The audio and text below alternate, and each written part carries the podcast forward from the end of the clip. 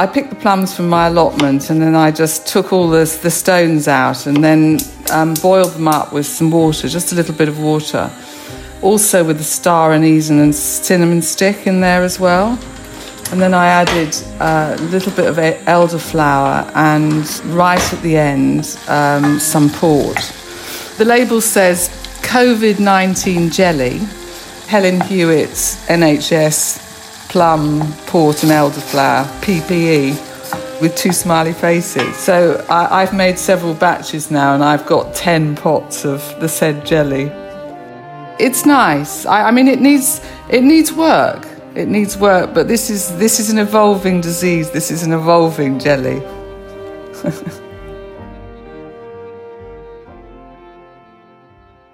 I'm Helen Hewitt and I'm a matron at the Royal London Hospital on the adult critical care unit.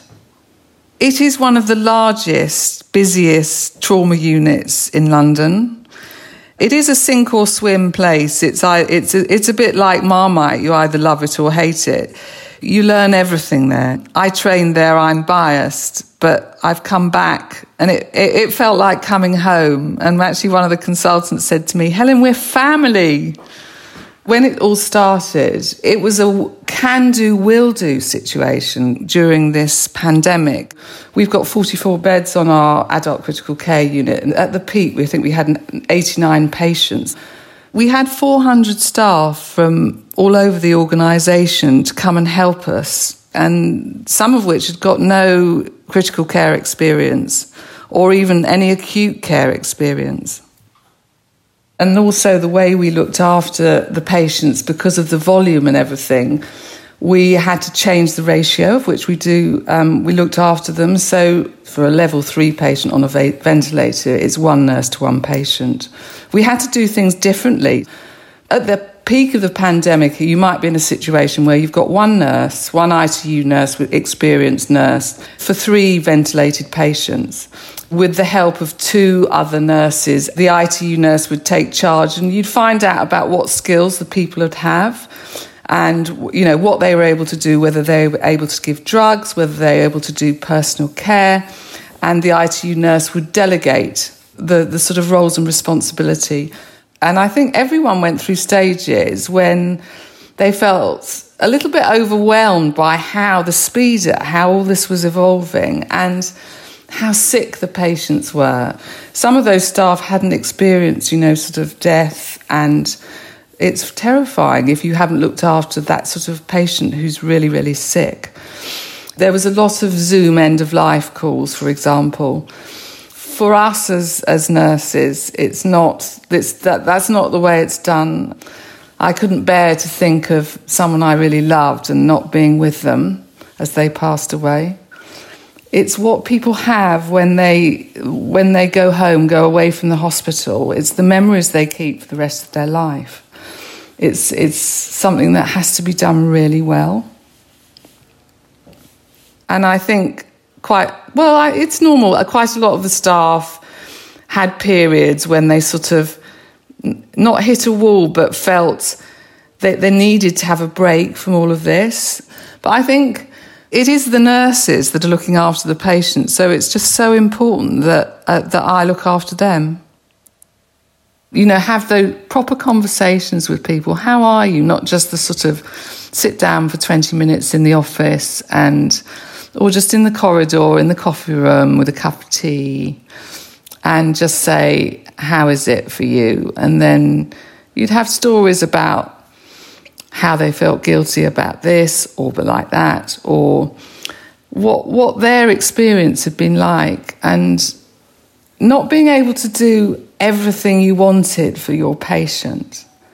Um, that's really tough for, for us as nurses because we want to wash people's hair and get to know the families and what the patient was like and have those conversations. So you look after someone as a whole. We had um, a RAG rating system red, amber, green. And we'd have a sort of round the table exercise. How are you feeling today? And one, you know, one of members of staff who was doing the rota, she might say, "Oh, I'm red today," and um, and actually, it's okay not to be okay. We all have days when it's not okay, and it's fine. You know, days when we cry. Some days I was quite amber. You never really switch off. I always used to wake up early in the morning and worry about things. You know, my clock would be four o'clock. Ah! And my mind would just be thinking, oh, what's this? What's that? What do I need to do? I, I was becoming unwell and I didn't really realize it in myself. And I didn't, I didn't, I was just exhausted. I didn't feel 100%. And then I sort of came home, was a bit grumpy with my husband because he hadn't cleaned the patio.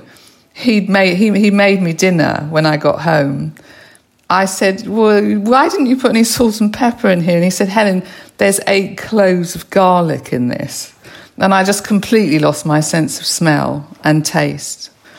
And it was at that point I I was swabbed and yeah, I came back positive, so I was off work then. Um, I wasn't really, really sick. I didn't have, you know, sort of chest. I didn't. I didn't need to go to hospital, but I was just exhausted. But I couldn't switch off, and I just I felt guilty because I wanted to go back to work and and and and, and run it. I think the pandemic, for what it's it's taught me that how important it is to look after the staff, how how to look after each other and look out for each other, support each other, help each other. I wrote uh, letters to the staff that were redeployed to say thank you and to say, you know, without you guys, we couldn't have done any of this. You've been fantastic. I remember talking to one of one someone, and they said, um, "Thank you for that letter. I got that letter, and it made me cry." And I took it home to show to my family. And, you know, I, I, I, did, I suppose I underestimated how much that would have meant, but that was a good thing to do, you know. During the pandemic, obviously, there was little time to spend time at the allotment. But um, now, as things calm down a bit, I, um, I've, I've got a little bit more time. It's a place of solace for me. It's a place that I can just be. And I, I didn't think anything would grow this year, nothing. But actually, I've had the most amazing crop. I can't believe it. This year I've got, I've grown potatoes, Desiree and Charlotte. I've grown butternut squash, rhubarb, gooseberries, red currants, raspberries, peas, mange tout, carrots, parsnips, tomatoes, tomatoes I, nothing's ever perfect, but I, I hope we, we did what we could. I can't really believe what we achieved as a team and how we managed to look after all of these patients that came through the door. And I, I feel immensely proud of all of that.